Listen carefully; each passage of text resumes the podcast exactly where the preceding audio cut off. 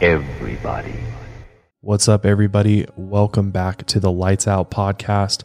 I'm your host, Josh, and as always, I'm joined here in the studio with my brother Joel, also my producer. And today, we are going to be diving into the absolutely devastating, tragic, dark event of the Aurora Theater shooting.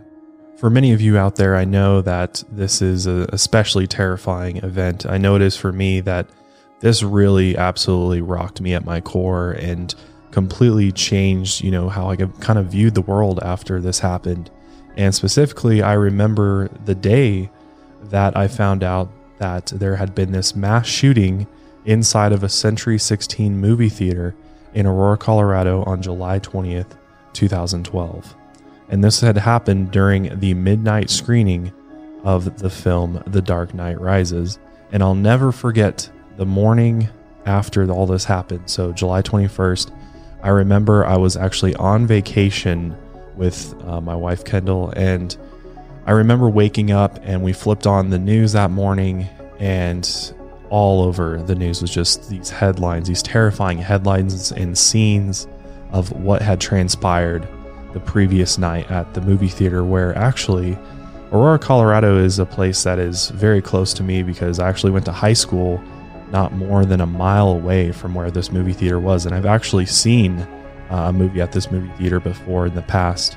And so it completely just shocked me to my core that something like this could happen, you know, in a place that I knew so well. And just, I mean, for all of you out there, I'm sure you're thinking, I can't believe something like this could happen in a movie theater, period, or just at all. And so I just remember sitting in bed with Kendall and just thinking, like, holy shit, this is just so surreal. I can't believe this happened. And so, actually, coming up on Monday, so this episode will air on a Friday. So, the eight year anniversary is actually coming up July 20th, 2020. So, with the anniversary coming up, I thought, you know, why not talk about this? I know it's extremely tragic, it's extremely dark, but I feel it's super important that we continue to tell these stories. And obviously, we're going to have to talk about the perpetrator of this horrific attack. But at the end of the day, I always want to pay my respects to the victims and all those that are affected, especially in these mass shooting scenarios. So that's what I'm going to attempt to try to do today, as well as give you guys the facts about what happened on July 20th, 2012. So, we're going to begin with talking about James Holmes, who is the man that carried out this horrific attack. I think it's always important to dive into the actual person behind these tragic events because I think there's always something that we can learn from it. I feel like there's always a missed sign, a missed red flag. There's always something I feel like that gets missed or people don't know about and maybe the hope is is that if we learn from these events, we learn maybe know people that carry out things like this what they're thinking what they had gone through what potentially could have created some type of red flag for somebody that maybe this could have been avoided or maybe we can avoid something like this from ever happening again. That is the ultimate goal i think with all of this. But let's begin by talking about james holmes. So james holmes was born on december 13th 1987 in san diego california he grew up in Oak Hills with his parents, Arlene and Robert Holmes, and one sister. And when he was 12, his family moved back to San Diego. His mother is a registered nurse, and his father is a scientist and mathematician, paving the way for James' future interest in neuroscience. James played soccer, ran cross country, and enjoyed role playing games like World of Warcraft and Dungeons and Dragons. Throughout his adolescence and young adulthood, James shifted between depressed and painfully shy sometimes completely mute, and outbursts of attention seeking behaviors during manic episodes. In middle school, James started to suffer from more severe mental health problems. He would hallucinate shadows that fought each other with guns. He was terrified of unseen figures who would pound on his walls late into the night. He actually had a name for these figures called nail ghosts. So, just taking everything that you just heard right there, if this is all true, then he absolutely did not have a normal childhood by any means. I mean, I certainly did not experience any type of mental health issues at a young age or at, at all. i have been very lucky. But the fact that he's literally hallucinating this young is definitely concerning because by the time he was just 11 years old, he had already attempted suicide. By late high school, James was just an inch shy of six feet tall. He was slender, Caucasian, and unassuming with wide eyes, a friendly smile, and a deep voice. He didn't date much, but he did have a few friends who he played video games with. James actually graduated in 2006, and that summer he took an internship at Salk Institute for Biological Sciences in San Diego before attending the University of California, Riverside. One of his internship advisors recalled that James rarely spoke and generally only responded to yes or no questions. He was stubborn and socially awkward, failing to bond with the other interns. James had presented a project to complete over the summer, but never finished it, and he didn't stay in contact with anyone once the program ended. But James described a much different experience in an essay for a college application than what his advisor recalled. He said that while the program was challenging, he excelled and enjoyed presenting his completed project. A social worker at a student health clinic noted his severe anxiety. James told her that he had thought about killing people, but she didn't think he was a threat to himself or others and there was no other instances where he said this. During one summer in college, James worked as a counselor at a summer camp. He was directly responsible for 10 kids between the ages of 7 and 14. The summer went well and he completed the job with no incidents. James then went on to graduate with a Bachelor of Science in Neuroscience in 2010, along with being in the top 1% of his class. He was a member of multiple honor societies and described as an effective group leader who was emotionally mature. But he ended up skipping the graduation ceremony. After he graduated, he moved back to San Diego, and when he couldn't find work in his field, he went to work a part time job at a local McDonald's, and then later on for a pill and capsule coating factory. A coworker at the factory recalled a strange incident with James where he was very unresponsive one time, just staring at a wall like not making any movements, just acting really bizarre. So when the coworker tried to approach him and, and talk to him, see what was going on, James just turned and looked at him with this creepy smile on his face and didn't even answer him with any words. He was just like staring back at him. It's just super weird. This behavior is definitely interesting to note because we do end up seeing this later on, and we'll talk about that more. But something is definitely not right with James, that's for sure. So in February of 2011, James met with a recruiter for the University of Colorado's new neuroscience program, which was created to bring together science and clinical research. It was an elite program affiliated with the Center for Neuroscience and over 150 scientists and clinicians. And just on that note, the University of Colorado Hospital here in Denver is uh, definitely one of the uh, top ranking medical centers, I believe, in the entire country. So there's a lot of really, really smart intellectual doctors, scientists, uh, people that are just doing research that do come to this facility here in Denver. So the fact that James was even, you know, attempting to get into this program was a really, really big deal. The recruiter described James as casual and relaxed, seemingly unfazed by a process that was usually stressful for young people planning their futures. Only a handful of students out of over 60 applicants were admitted to the prestigious program. James also seemed detached and withdrawn. He didn't socialize with fellow recruits and made an odd joke while introducing himself at a group session that made others at the table very uncomfortable. Regardless of his odd behaviors, though, James was admitted into the program as a PhD candidate, and he started this program in the fall of 2011. He actually received a grant for his tuition and a $5,000 stipend for living expenses. And as a student, James generally kept a very low profile, resisting typical things like a Facebook account and rarely going out and socializing. At times, he was painfully awkward and displayed classic signs of social anxiety. Students who tried to draw him out of his shell received little more than a quiet, polite reply of just a few words.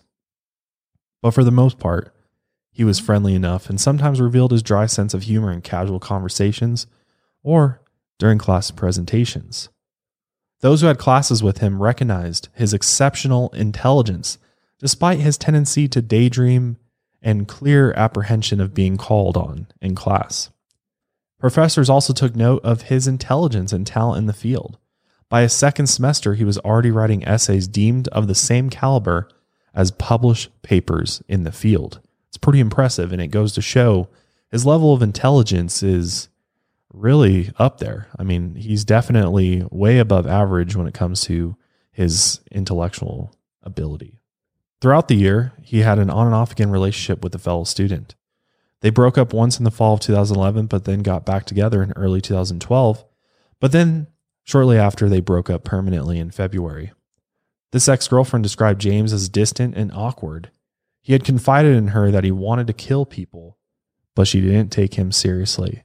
I feel like this happens way more than it should. If somebody is telling you that they're going to kill people, I feel like you've got to tell somebody. Like somebody at least needs to have a note on his record somewhere that he is having these homicidal thoughts. Like, just doesn't make any sense to me that people don't act. But I guess, I don't know. I've never been in that situation, so I can't really judge. James later claimed that the final breakup had thrown him into a violent depression. Occasionally, he texted a female classmate with awkward attempts at flirting, with one message asking, quote, Why are you distracting me with those shorts? And another asking her out on a hike. But when she saw him in person, he often completely ignored her. And it didn't help that he was further isolated by living off campus. He had an apartment, though, on a rough side of town and rode his BMX bike to and from the university each day. That's another thing I want to know too is that that neighborhood around that medical complex is definitely one of the rougher neighborhoods in the Aurora, Denver area. That's for sure. Locals in the neighborhood recognized him because he kept the same routine. He got breakfast from a Mexican food truck before heading to class.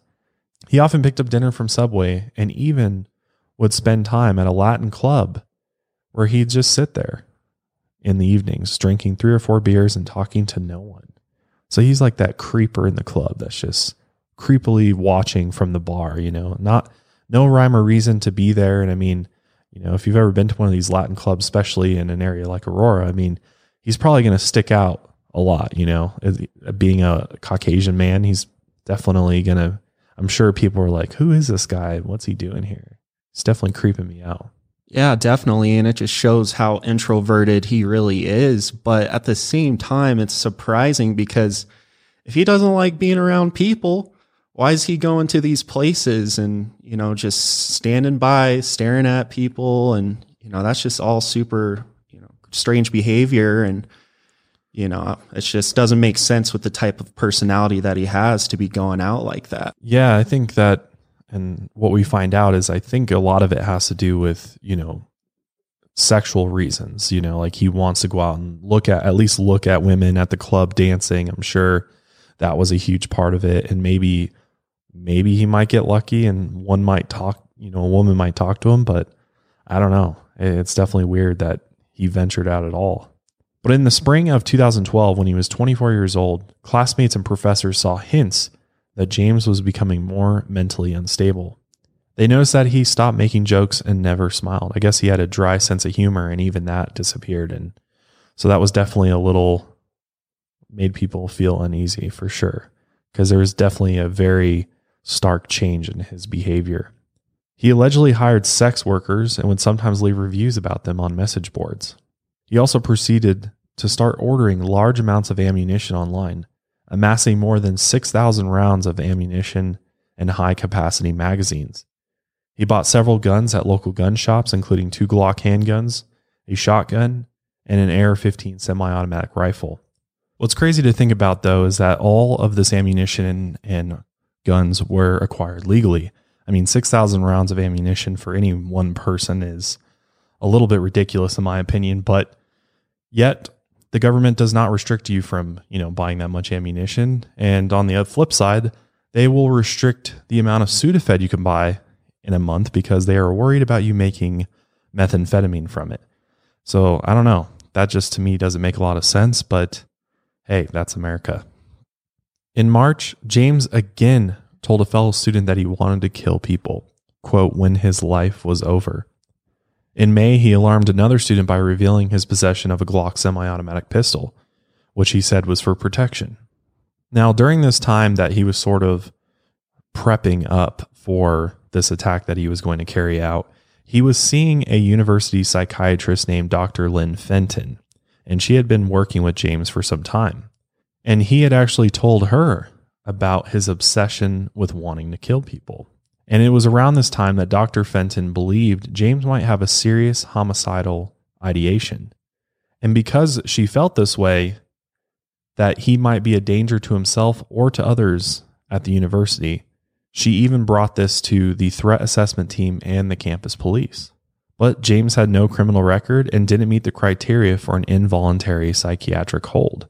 So literally, they did nothing. At the end of the semester, James tanked a crucial oral exam. He covered little information in his presentation and spoke without interest or inflection. It was as if he didn't care at all. He did so poorly that his university supervisors questioned if he could continue the program without remedial instruction. In June and July, James had a few text conversations with the same female classmate he had asked out on a hike earlier that year. He went on to tell her about how he had failed his exam and that he was going to quit the program. Once he decided to leave school, his behaviors only grew stranger. James called a man named Dave Aragon, who had directed a low budget film about a vigilante called Suffocator of Sins. James told him that he watched the trailer over a hundred times and wanted to know more about the film. When describing the conversation, Dave said, quote, He came off as articulate, nervous, on the meek side, and he was obviously interested in the body count. In late June, James tried to join a gun club owned by Glenn Rotkovich. Glenn called James to invite him to an orientation, but got his voicemail. And James' voicemail message was so disturbing, bizarre, and incoherent that Glenn told his staff to notify him right away if they saw James on the property. Another warning sign. While considering the concerns Dr. Fenton had expressed to the university's threat assessment team, administrators deactivated James' keycard. The university claimed that this is a standard procedure when a student drops out, but James never submitted the final paperwork to withdraw from the program formally. James received another text from his now former classmate checking in on him after telling her he was leaving the program. And during this conversation, James asked if she had heard of dysphoric mania, a severe mental health condition that can cause a variety of devastating symptoms. It's often diagnosed with bipolar 1 disorder and causes sudden shifts between the frantic and the hyperactive state of mania and the heavy hopelessness of depression.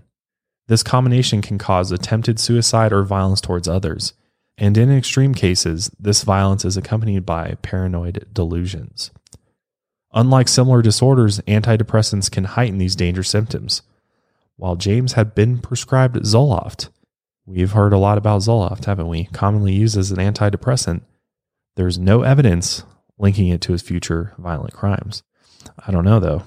It seems to be a trend uh, among some of these cases. I mean, it's uh, last week, the week before, Pazuzu, then Eric and Dylan from Columbine. It's interesting that Zoloft is even brought up in these cases at all.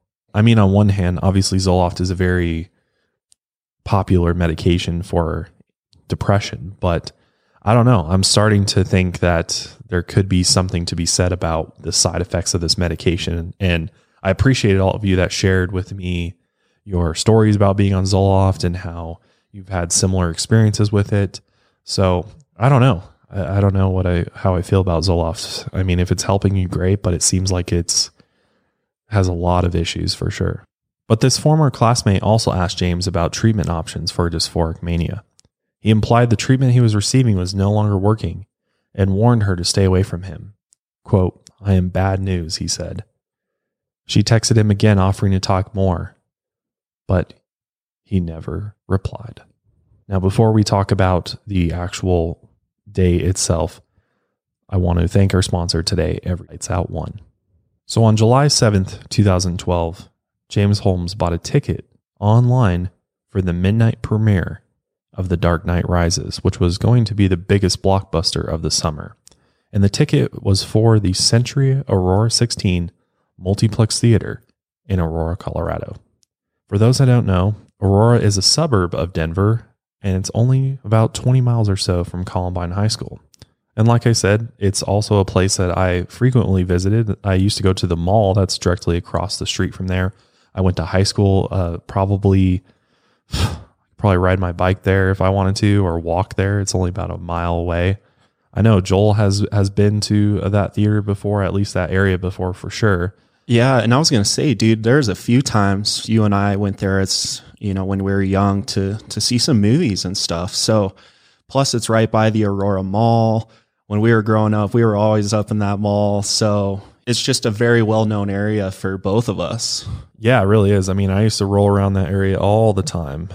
And so it was just, it, this is just all so surreal that this all happened there. And I mean, I even knew people that were there the night of the shooting. But early in the day, on Thursday, July 19th, James mailed one of his notebooks to his psychiatrist, Dr. Fenton. He then went about finalizing the plans for elaborate and deadly booby traps, which he set up throughout his apartment. James then gathered up his body armor, including a ballistic helmet, an urban assault vest, protective gear for his legs, black gloves, even a groin protector, and a gas mask. He then packed up his stockpile of ammunition and weapons he had been hoarding the last several months. And then before he left his apartment that night for the theater, he turned on techno music and turned the volume all the way up. James then loaded all of his gear and weapons into his car and headed for the movie theater. In a last ditch effort to save himself and his future victims, James called a crisis hotline actually, and he hoped to be talked out of what he had planned to do but the connection was lost after just nine seconds, and he didn't call back after that. James arrived at the Century 16 Theater in Aurora just before midnight. He was directed to the theater number nine and walked toward the right side of the screen and through the exit door leading to the parking lot where his car was parked nearby. And when he left the theater, he propped the door open so that he could let himself back inside because I'm pretty sure that theater, most of those doors do not have handles on the outside of them, even. They're literally just there as like an emergency exit from the actual theater themselves. So he, I don't know how he did this without people noticing in a packed theater. Because I, I know that if I was sitting in the theater, I probably would have noticed somebody propping the door open. But at the same time, again, it's late at night. So it's dark outside. The theater's probably somewhat dark, and it's packed. People are, you know, dressed up there for the the premiere of The Dark Knight Rises. They're not thinking about, you know, somebody that's going out a door. They're not thinking, nothing is crossing their mind to give them any sort of inkling of about what is going to happen to them at all. It's just, it's crazy to think about.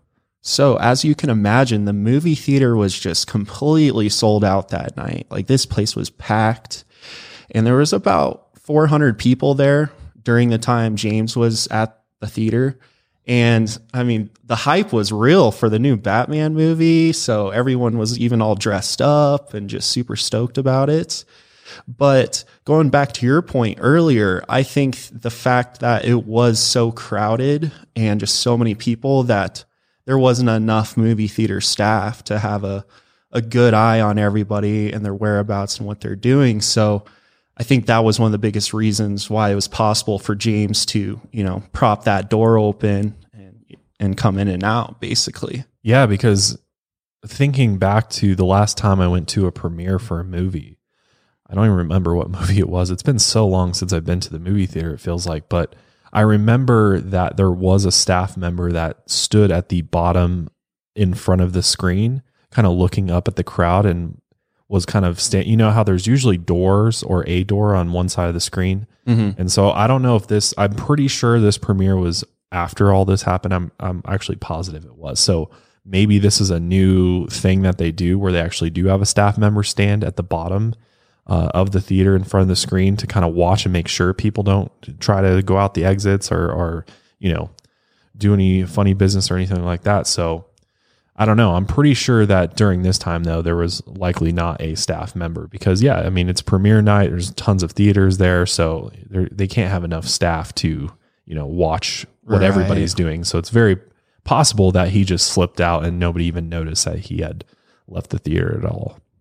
So it's very possible that he left the theater, propped the door open, and nobody even saw him. But I don't know. Uh, it's still something that just bothers me to this day about this whole thing is that nobody thought it was weird that he was going out those doors because like I've never seen anybody go out those doors, and I know for a fact that those doors are in an emergency only. I don't even think that the fact that they're not alarmed is also a little weird to me. That like if it is an emergency exit, why wasn't it alarmed when he went through it? So the fact that it was just open, unlocked, go out, prop it, come back in is just absolutely crazy to me. But as the clock ticked past midnight and into the next day, the lights dimmed and the crowd grew quiet, and the Dark Knight Rises began. And then, only 18 minutes into the movie, James got up and went outside through the propped open exit door.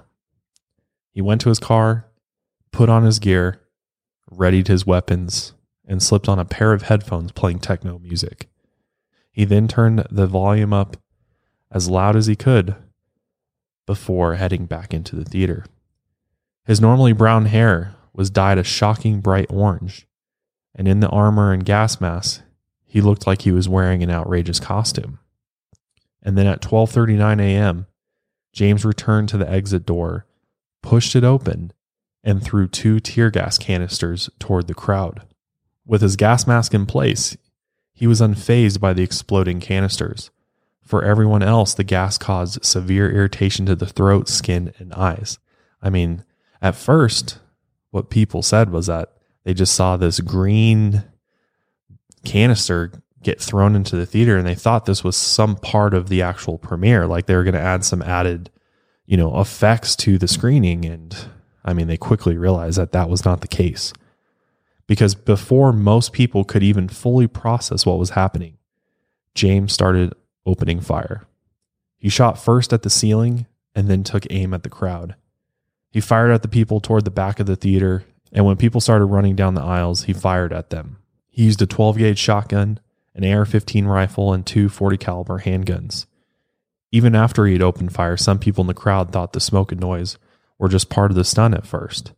But as the smoke cleared, they saw James standing at the front of the theater, illuminated by flashes from the gunshots. And in the chaos, people scrambled over the seats and on top of one another in an attempt to escape, causing numerous injuries. Others lay down under the seats, praying for their lives.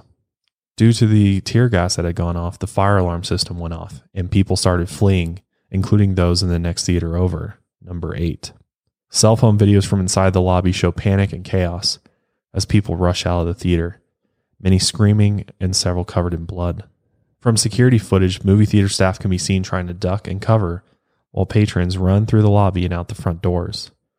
In one video from the parking lot, a woman can be heard frantically asking why there are no ambulances or paramedics. During the shooting, James felt as though he were on autopilot and just carrying out a mission. He said there was no thrill and no apprehension. He simply went through the motions as planned. He stood in one place carrying out the shooting, methodically unloading each gun in quick succession. He fired 76 shots before exiting the theater. A total of 70 people were injured, 58 from gunshot wounds, and 12 while escaping gunfire. Three people in Theater 8 were even shot through the wall.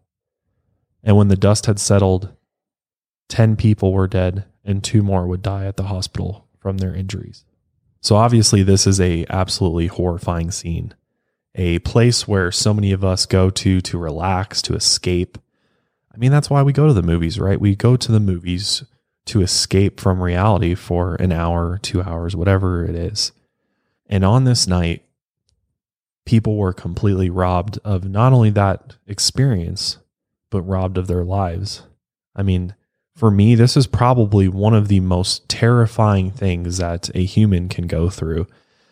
And to just think about what these poor people experienced and saw and the whole time, James is just completely, seemingly out of it. I mean, he has no idea.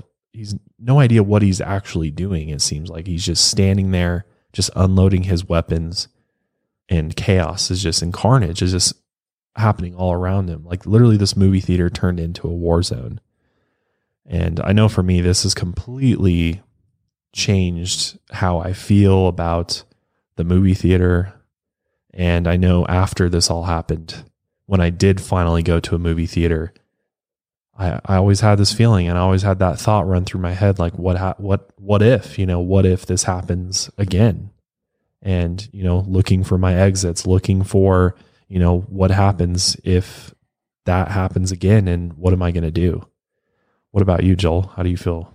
I just can't get over how sick and twisted James Holmes is to go to a place where like you said, people are just there to relax, have a good time, and place himself in a very strategic position, right where he had angles of both exits.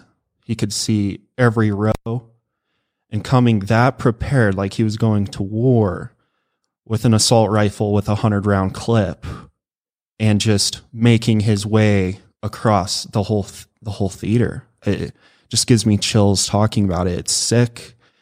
And there were men, there were women, there were children there. And James, like, he put in his fucking headphones. Like, are you kidding me? Just to drown out the screaming. Like, this guy is fucked up. Yeah. yeah. And I, I, it was also mentioned that he was under the influence of Vicodin, which, you know, painkiller which on top of the medication, uh, you know, Zoloft, maybe that really made him like in a zombie state or just, you know, yeah, not it, feeling his emotions. Like, what do you think on that? Yeah, it seems really calculated to me. I mean, he clearly, he's a very intelligent person and he might have some mental disorders and, and whatnot, but at the end of the day, he's extremely smart. He knows that this is going to be absolutely horrific. And, you know, I, I think as a human being, I think in this type of situation, if, if you don't numb yourself and, you know, drown out what's happening around you, then I think it becomes for any human, no matter how evil or how, you know, mentally ill, I think to some extent you start to feel what is happening and what you're doing. And I think you start having, you know, second thoughts. So I think he knew that that could be a possibility. So therefore, he did whatever he could to drown that out while also still being able to complete the mission. And to me, it's just, I mean, like you said, it's sick. It's sick. It's calculated. It's evil. And yeah, I mean, there's just death carnage. People are bleeding. People are dying all around him. And he's just in his own little world, his own little sick world where he's just completely detached from, from it all. Because after he unloads on the theater, he then proceeds to walk out the door he went in, out to the parking lot to his car, and stood there waiting. Meanwhile, moviegoers are just going absolutely crazy. There's 911 calls flooding in, and I'm going to play a little bit of those 911 calls because I think it's important to hear what people are experiencing. 315 and 314 for a shooting at Century Theaters, 14300 East Alameda Avenue. They're saying somebody's shooting in the auditorium. 315 and 314, there is at least one person that's been shot, but they're saying there's hundreds of people just running around. 316, be advised think somebody sprayed some gas over here too. 316, I need a rescue in here hot too. I got a guy shot. And inside of Theater 9? Just outside of Theater 9. Team 6, we got another person outside shot in the leg, a female. I got people running out of the theater that are shot in room 9. 318, we also have another victim on the north side of the theater in the parking lot. I'm being told that he's in Theater 9. From what I'm smelling inside, I can sounds like it's OC maybe too. Get us some damn gas masks for Theater 9. We can't get in it. 14, we have a party in the car shot. Plate uh, 240, John Zebra, I had Ida. It's uh, Kia, white Kia. Okay, copy. There's another victim in a white Kia. Where is that vehicle at? 16 Adam, I need a marked car behind the theater, Sable side. The suspect in a gas mask. 11, hold the air one second. Cars with that white car in the rear of the lot. Is that a suspect? Yes, we've got rifles, gas masks. He's detained right now. I've got an open door going into the theater. Okay, hold that position. Hold your suspect. 16, I got seven down in theater nine. Seven down. Wow. That is it's just something that I don't think any of us can actually wrap our heads around, you know, like hearing that and hearing the absolute chaos that's ensuing after all of this and during it and you know, everybody's trying to figure out what's going on. The the police actually responded to this incident within 3 minutes, I believe. They were on scene like right away. And I mean, t- to give some perspective, the actual town hall for Aurora, as well as the main police headquarters for the Aurora Police, is actually like a stone's throw away. I mean, it's only, gosh, less than half a mile away. So the fact that, you know, he chose this theater is, you know, it's hor- is horrible, but at the same time, it's it's good that the police and the you know responders were there within minutes. I mean, this was unlike some of these other events out there where the police really you know fucked it up. The response to it, in this case, they did a great job. I got to give the police credit that they did respond to this appropriately and right away. They were there on scene at the movie theater. And due to the fact that the parking lot was in absolute chaos, there's people running out, there's people being carried out, they're injured, they're bleeding. And police actually had to make a decision to start and just put people in the cars because they weren't able to get the ambulances there right away or enough ambulances there. And also, it was still a an active scene. I mean, they didn't really know what was going on or how many shooters there were. At first, there was a word that there could have been multiple shooters uh, at this incident. So they just started putting people into cars and people into squad cars and racing them off to the hospital. Meanwhile, James was found next to his car at about 12:45 a.m. He was just standing there. He just like walked out of the theater. He had no plan. He had he was not trying to escape and he later says that he pretty much planned to die that night. Like he was not going to make it out alive. I think he thought that he was going to be shot and killed by police, but he ended up surrendering without even putting up a fight. Considering how armed he was, I'm surprised that he did not just shoot it out with police and that's how it ended. But he literally just surrendered.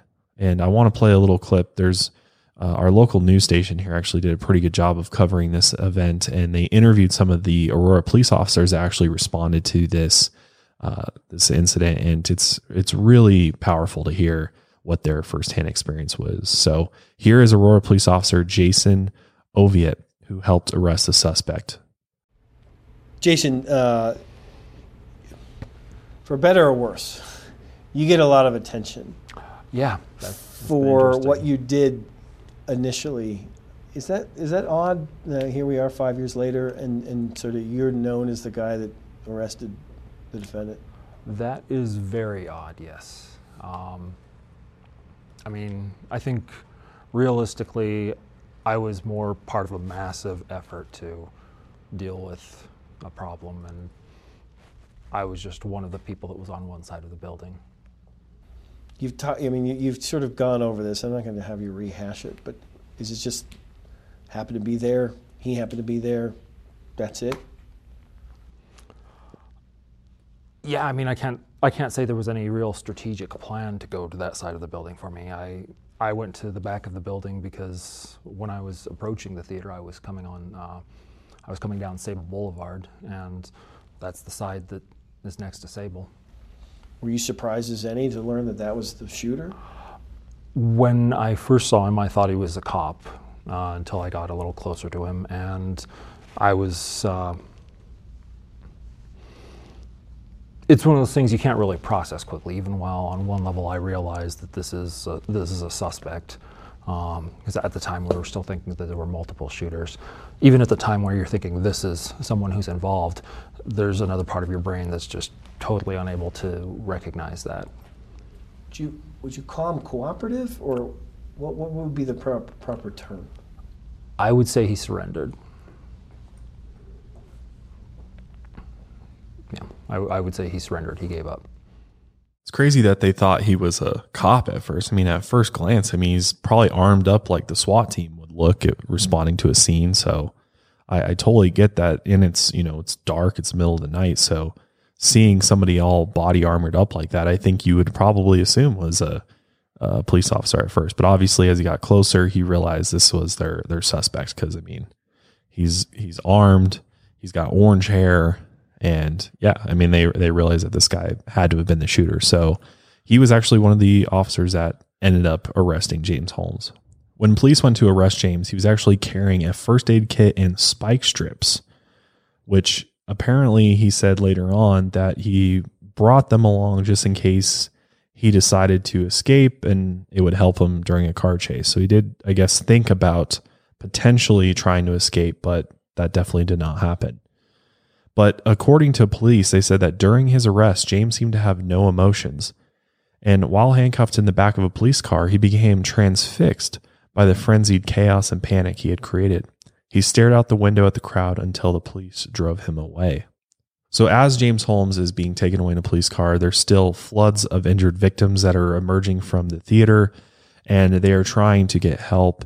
And so, into the early morning hours of Friday, victims are being taken to six Denver metro area hospitals or anywhere they could go to get help. Whether that was in ambulances, police cars, or even private vehicles, there was just people were being shuttled off to hospitals as fast as possible. And at University of Colorado Hospital, they were arriving with little warning. 23 patients, the most among the six facilities that treated casualties, and with wounds that spoke to the firepower wielded by James Holmes. A doctor said it felt like you were at war. The sheer number of people you're seeing and the extent of their injuries is so unnatural. Many of the 58 injured suffered the sort of multiple gunshot wounds that conjured visions of a battlefield rather than the suburban theater where they had been shot. Dr. Frank Lansville said that the tissue destruction was massive, which was obviously caused by the high caliber weapons that James Holmes had. At University Hospital, as many as 15 critically injured patients arrived in less than 20 minutes, the rest within the hour. Several were injured so badly that they couldn't tell emergency workers their names.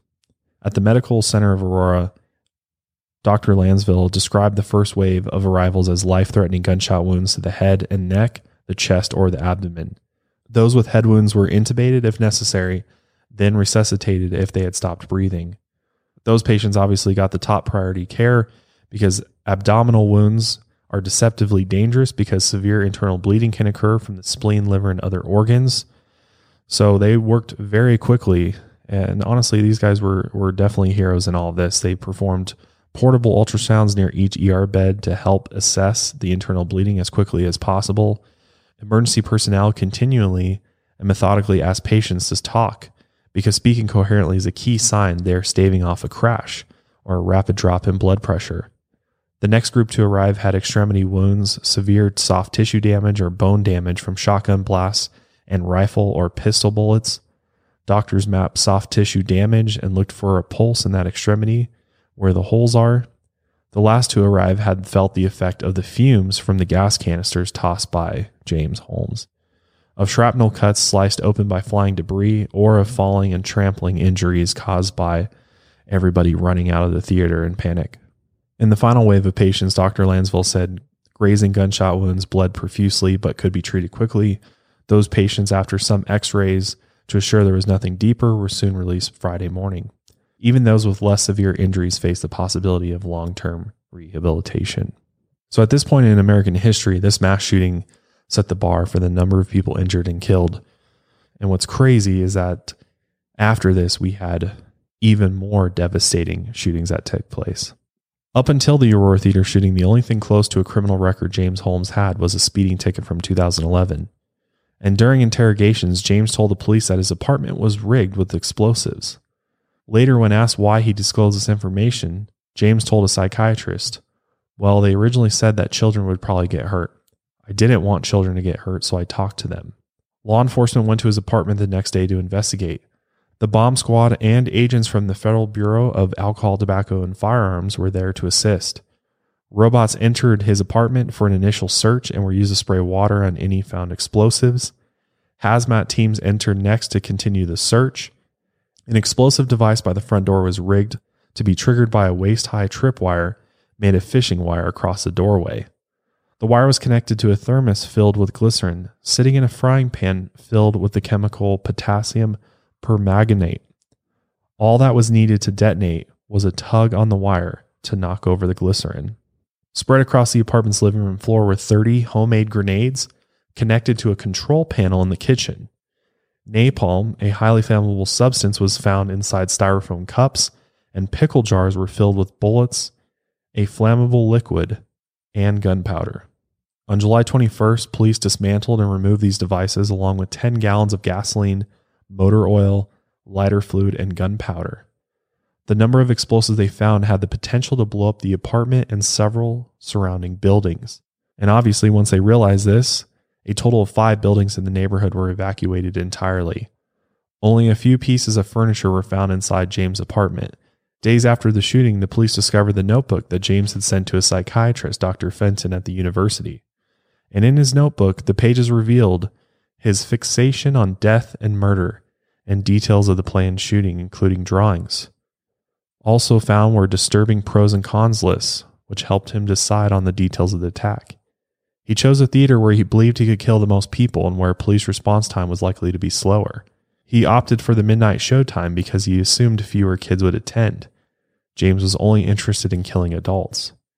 He decided against an airport because he didn't want to be known as a terrorist. He wrote, Terrorism isn't the message. The message is there is no message. He chose guns over explosives to avoid hurting himself by accident. James had even considered becoming a serial killer, but wrote that it would be too personal, too much evidence, easily caught, few kills. The question, quote, why appeared on multiple pages. So clearly, based on what he wrote in his notebook, this was a very well calculated and thought out plan.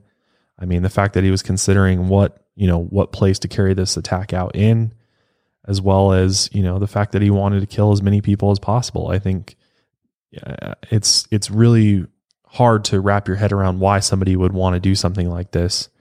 But I think he's just I think he completely just lost touch with reality altogether. I think he wanted to be famous for something like this. And that was the reason why he carried this out a lot of people have speculated about whether or not he was trying to be the Joker that night. And, you know, it actually became a rumor that he had actually called himself the Joker during this attack, but there's no evidence to suggest that that's actually the case. Most people that have looked at this case have come to the conclusion that he literally carried out this attack because he wanted to be famous for killing a bunch of people. Now, what the people that were in Theater 9 that night experienced was an absolute war zone. There's no other words that can describe what people experienced, what people heard, saw, felt, other than an absolute, just horrific scene. I want to play another short clip from Officer Mike Gonzalez from the Aurora Police Department, who was the first police officer inside the Theater 9 on the night of July 20th, 2017. And his his recollection of this is truly chilling. You're first in. First in. First officer in. Yes. How soon after the shooting do you think you figure you were in? He was still shooting when I was standing at the door. Could you hear it? Yes. And actually, I, I go back and forth. When the more I the more I think about it over the years, I I thought it was just a movie, but now that I have, and I talked to other people that yeah, they, and the, I could still hear the gunfire when I got to the door. Um, at what point did you realize this isn't going to be a routine call? Well, when I rolled up, there was people carrying each other out. I mean, and dragging people out, wounded people. They were self-evacuating, and uh, immediately I knew it was an active shooter. So I went to the place where Theater Nine, where it was happening, and I had my gun out and I was standing outside the door and just then the door burst open and there was three kids carrying two carrying one that was shot in the leg out. And then that's when I can hear the gunfire still inside. And they were telling me he's inside shooting he's inside shooting. Do you go into police mode at that point? I'm I'm trying to weigh my options here I'm, I mean I I know that it's going on right now I'm just waiting for some other people to show up so we can actually go in and make entry. And I'm telling you, that was felt like hours before the first officer arrived, but it was only seconds. They were, we, they got there so fast. So, in the hours after this horrific shooting took place, family members who rushed to the scene were directed to Gateway High School to find their loved ones or to be notified of their tragic deaths.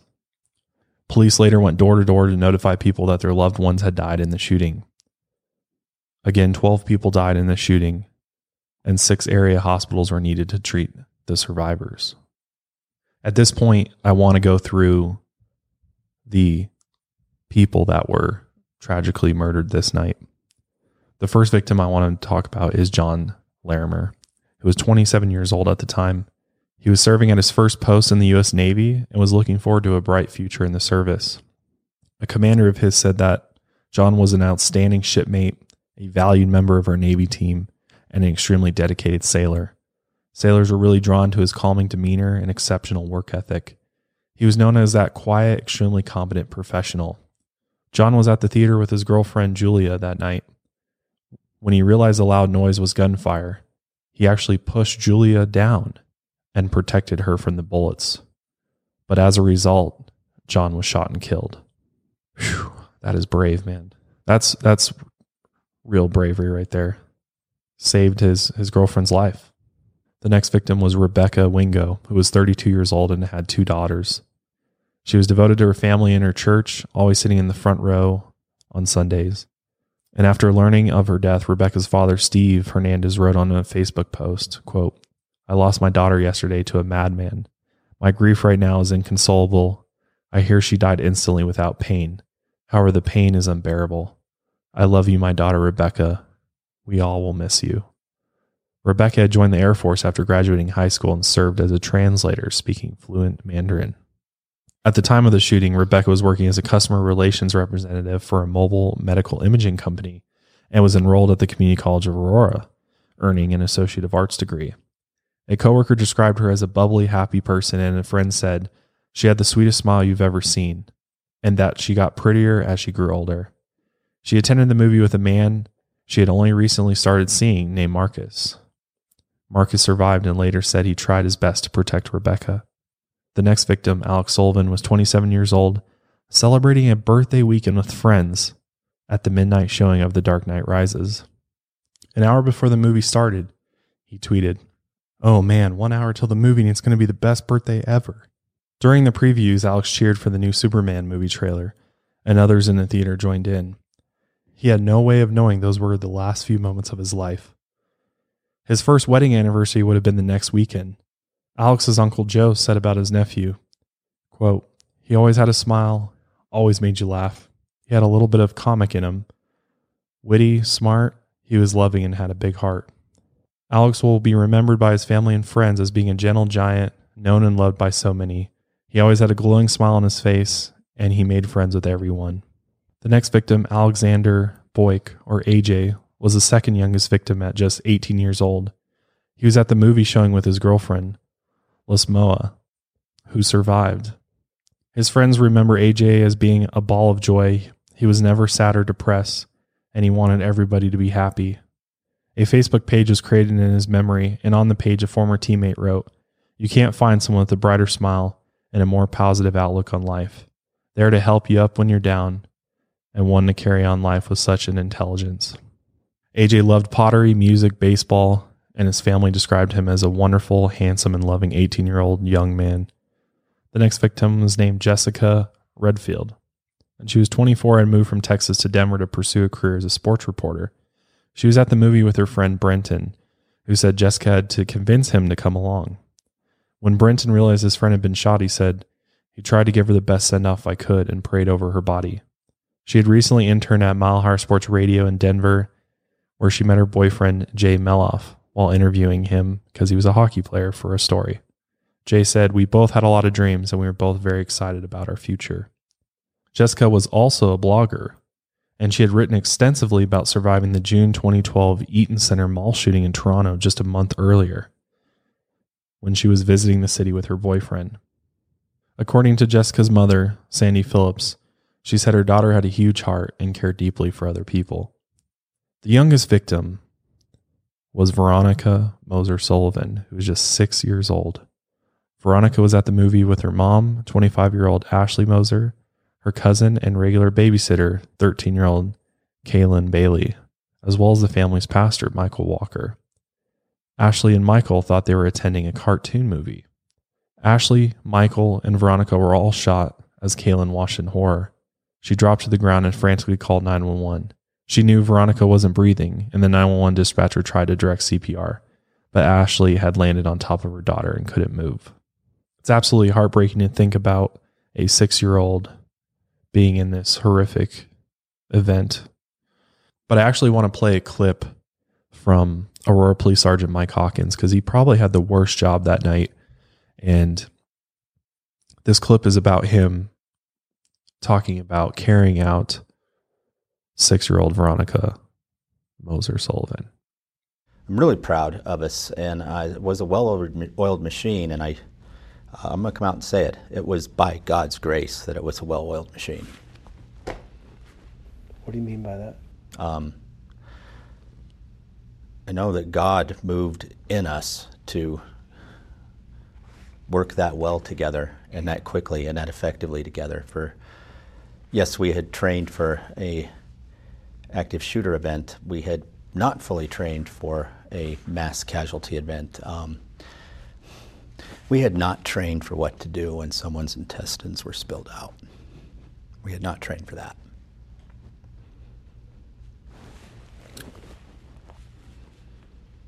So what do you do? Um, you pick them up and you put them back in and you run like hell with them. And I, I saw that happen. And that female officer is not here to, to interview about that, but um, immensely proud to serve with people capable of doing those kind of things. I can't even imagine what that must have been like being a police officer rushing into the theater that night and seeing the things that he he did. I mean, it was an absolute war zone. I mean, multiple police officers had said that even some that had served in Afghanistan said that the horrors that they saw, the amount of people that were injured and just bleeding and and in in that case there's, you know, devastating wounds to to these victims. It's just it, it's crazy. I mean, it's it the fact that they they still did their job and, you know, Officer Hawkins ended up carrying out Veronica and, and clearly you can hear it from his voice. And if you're watching this on YouTube, you can just see the absolute toll that, you know, that this, this event has had on him. And it's just absolutely devastating that uh, a poor six year old lost her life. And I just wanted to recognize all the first responders that night. Literally saved so many lives and fought through probably one of the most horrific things they've ever gone through in their whole lives. And they're able to you know save people and get them out of there. Yeah i mean to still do your job in that type of circumstances very very difficult. And I, I don't think a lot of us can even understand what that would be like to be faced with that type of situation and have to go in you know instead of run, running away from it you're running into the theater to try and stop the threat that's there as well as save as many people as you can. I mean, definitely, definitely got to give credit to the first responders, the paramedics, police officers, firefighters that all responded to the theater that night because it is literally something out of a just the worst nightmare you can possibly think of. I, I, think I even have had a few nightmares after all this happened where, you know, I, I was in a situation like this. And maybe you have out there too that's listening that you know, when you see the images that came from this night and heard about what they went through, that this deeply affected you, even to the point where, you know, you're dreaming about this at night and dreaming about, you know, what you would do in a situation like this. And it's terrifying, man. I mean, it's just one of those things that is absolutely the worst case scenario for for many of us. I mean, something that I hope that we'll never have to experience. I mean, it's just absolutely devastating. The next victim I wanted to talk about is Jonathan Blunk. And he was a 26 year old father of two. He had served three tours in the Persian Gulf and North Arabian Sea in the U.S. Navy. He was an emergency medical technician and a certified firefighter. And according to his girlfriend, who survived, Jonathan died shielding his girlfriend from bullets. And his last words were, Jansen, we have to get down and stay down. And the day after the shooting, he had planned to fly to see his kids, his four year old daughter and two year old son, with their mom, Chantel. Jonathan and Chantel were separated, but on good terms and planned to enjoy a family day. And unfortunately, he did not get to do that. The next victim was Micayla Medek, and she was 23. She loved spending time with her friends, who called her Kayla, was saving for a trip to India. She was with a large group of friends on the night of the shooting, and after learning of her niece's death, Kayla's aunt, Jenny, described her as an independent minded and sweet girl who rarely asked her family for anything. She had big future plans. She was going to school and she was working part time, and she came from a really close family. And so it was really devastating to, to lose her. The next victim was Jesse Childress, who was a 29 year old Air Force cyber systems operator who attended the movie with a group of friends that night. And one of his friends actually was injured. His friend said he loved playing sports and played almost every day of the week. He enjoyed superhero movies and comics, and everyone who knew him spoke very highly of him. The next victim is Matt McQuinn. He was 27 years old and attended the movie with his girlfriend Samantha Yowler and her brother. And when the shooting started, Matt quickly moved to shield Samantha and Nick. And Nick actually left unharmed, and Samantha was shot in the leg. But Matt died from his injuries. Matt and his girlfriend Samantha were planning to have a life together. And they thought seriously that they were probably going to get married soon. But as a result of what happened, that never was allowed to happen. The next victim was Alexander Teves, and he was 24 when he attended the movie with his girlfriend Amanda and a group of friends.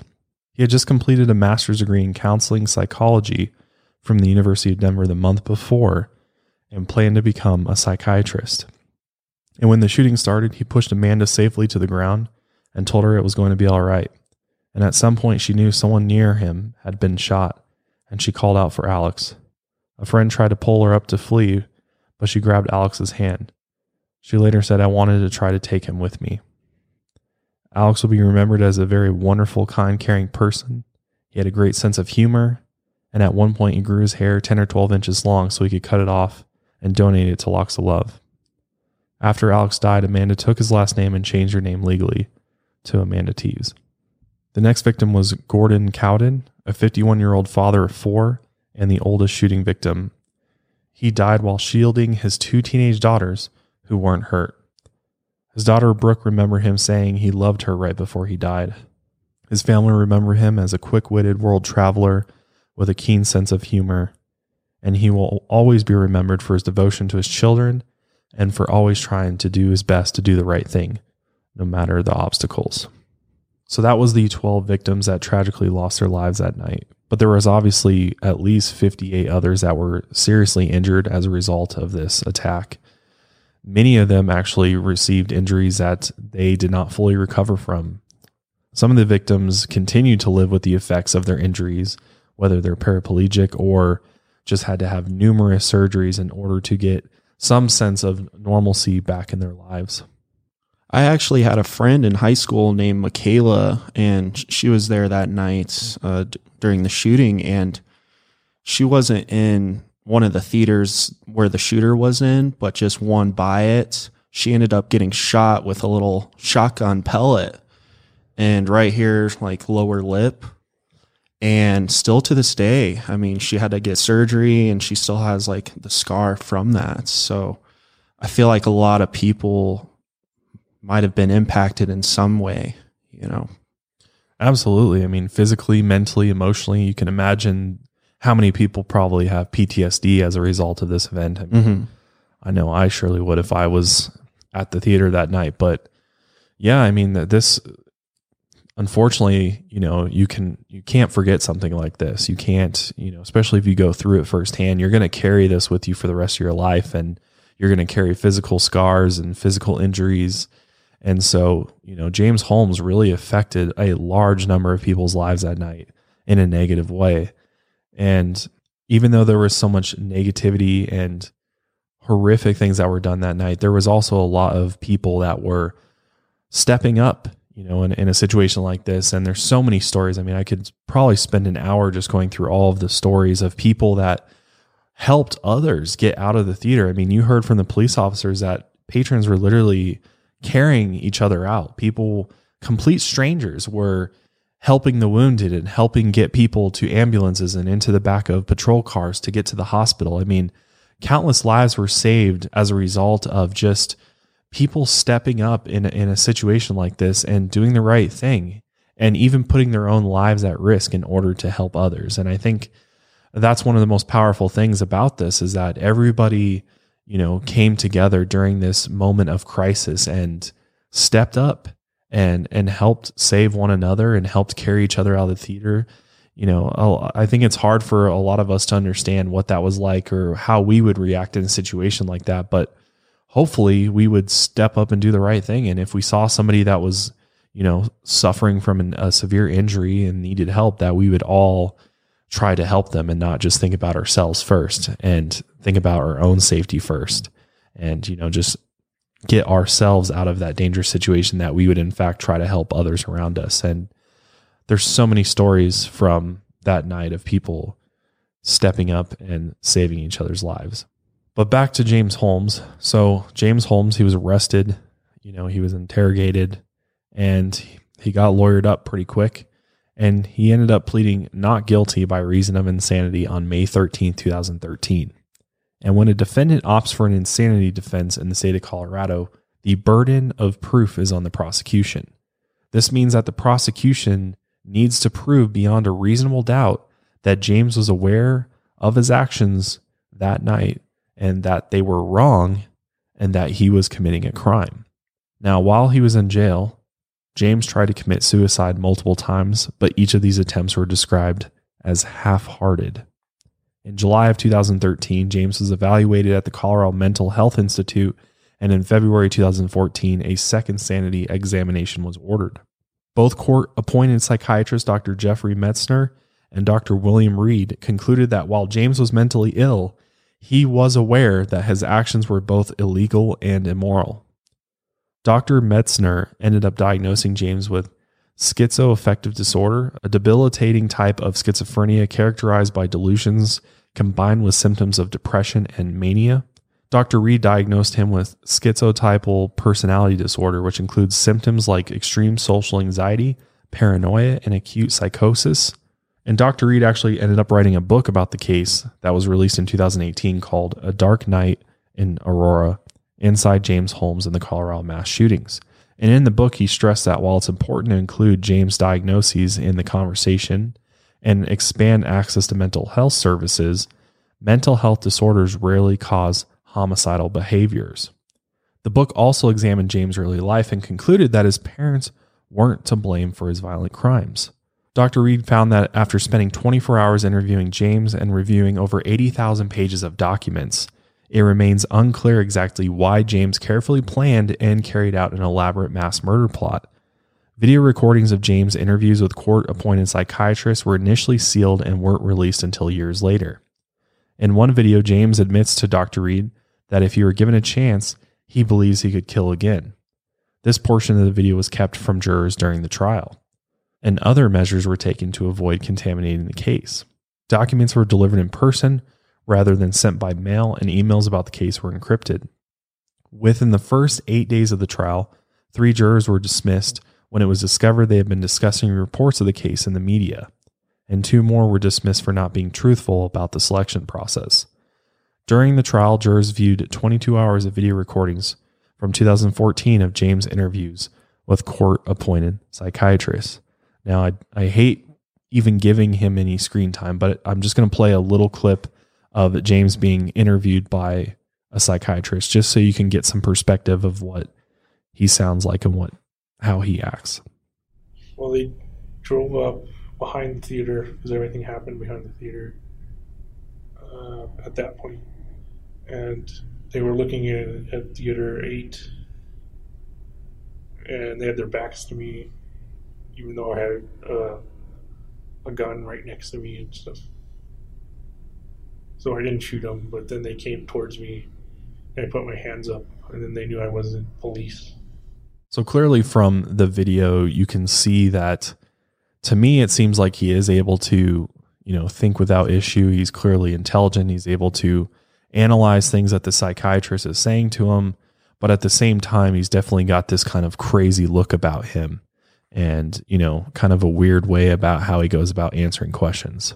But it wasn't until the trial was nearly over that James opted out of testifying. Had he chosen to testify on his own behalf, he would have had to answer questions from the jury. The last witness for the prosecution was actually Ashley Moser, the young mother who lost her six year old daughter in the shooting, miscarried her pregnancy, and was paralyzed from her injuries. The last piece of evidence presented by the defense was a video of James in his cell running headfirst into a wall and acting strangely while strapped naked to his bed. The jury ended up deliberating for a total of 13 hours over two days. And when they came back, James was found guilty on all counts on July 16, 2015, including 24 counts of first degree murder, 140 counts of attempted murder, and one count of possession of an explosive device. However, the jury failed to reach a unanimous sentencing verdict, so instead of receiving the death penalty, James was sentenced to life in prison with no chance of parole on August 7th, 2015. It was later revealed that one juror resisted the death penalty sentence, explaining to her fellow jurors that she just couldn't do it. Two others were also undecided. Even if James had been found not guilty, he would very likely have been sent to a mental institution for life. At a press conference just hours after the shooting, New York Police Commissioner Ray Kelly told reporters that James Holmes called himself the Joker, a supervillain in the Batman universe. Kelly said, quote, he had his hair painted red. He said he was the Joker, obviously the enemy of Batman. Yeah, and again, this is I believe where this rumor started that he called himself the Joker and this is just a rumor and it, and it persisted for years even after the shooting. And I think a lot of people were really worried when, you know, the new movie in 2019, The Joker was released that there was, you know, worries that a copycat killer might try to, you know, do the same thing that James Holmes did.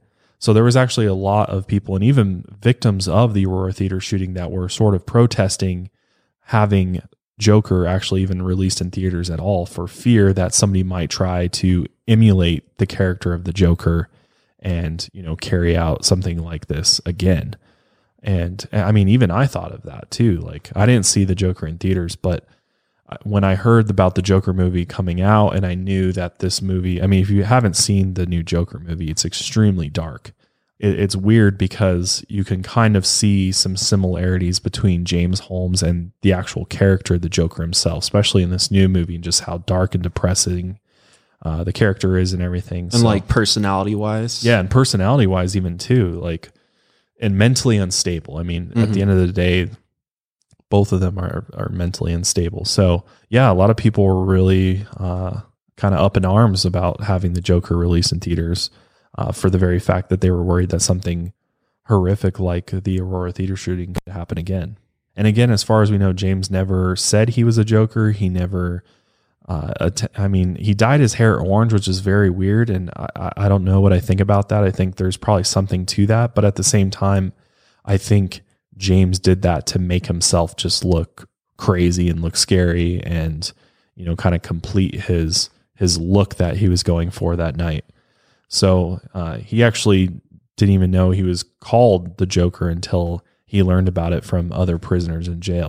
And it makes me wonder if James took into consideration that it was like a costume night, you know, for the premiere.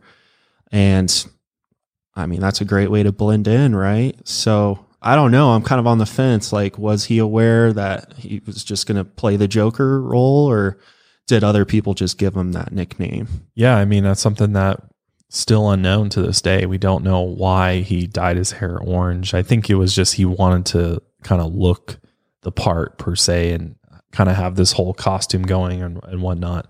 But the most likely scenario is that he chose the Batman movie, The Dark Knight Rises, for his massacre because it was the opening night of such a huge blockbuster, and he knew that he had that it had the highest chances of being sold out. So I think he just he really planned this out and really just saw it as like the perfect opportunity to carry out his evil plan. But after this tragedy, I mean, it, it has had long lasting effects on Aurora, Colorado, the community, and all the victims of the shooting. And it really, you know, had ripples worldwide. I mean, I think everybody now thinks twice about going to the movie theater. And I think even if you go, you are thinking about what could happen? What if something happens? And what am I going to do? I know, like I've said at the beginning, I definitely have had this thought and definitely try to avoid the movie theater at all costs at this point, just because it's, I mean, we can't even go to the movie theater right now because of everything going on with the pandemic, but it's just not the same place anymore. I feel like, I feel like we all look at it a little bit differently than, than before this happened. And I feel like ever since then, I mean, I've been back to the Century 16 after this event multiple times, and they, I mean, obviously now they they either have like a corrections officer, or even I've seen a police officer just stationed there, and I'm not sure, you know, for everyone else if that's now a thing, just having a an officer posted up in the theater. Uh, but I feel like I have noticed a change in security in all different areas and different places in life, you know, after this event. Yeah, absolutely. I, I definitely remember at the premiere that I went to, there was uh, off duty cops that were there and definitely more staff. Doors are all locked. There are alarms now, I'm pretty sure. So if you do attempt to go out that door, it's going to set off an alarm in the whole place.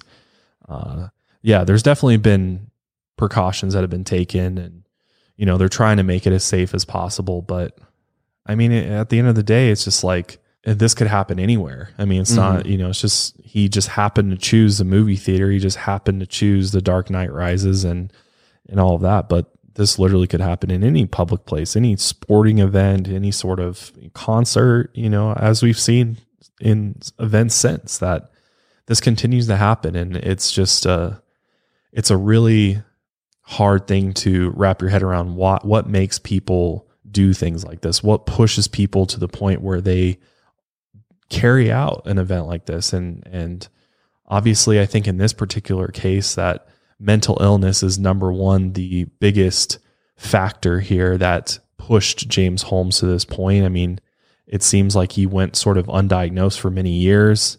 Uh, i mean he's got schizophrenia or forms of it. So clearly that's that's really serious and was never dealt with. And I think he kind of flew under the radar for so long because A, he was just that type of person. He was quiet. He kind of kept to himself.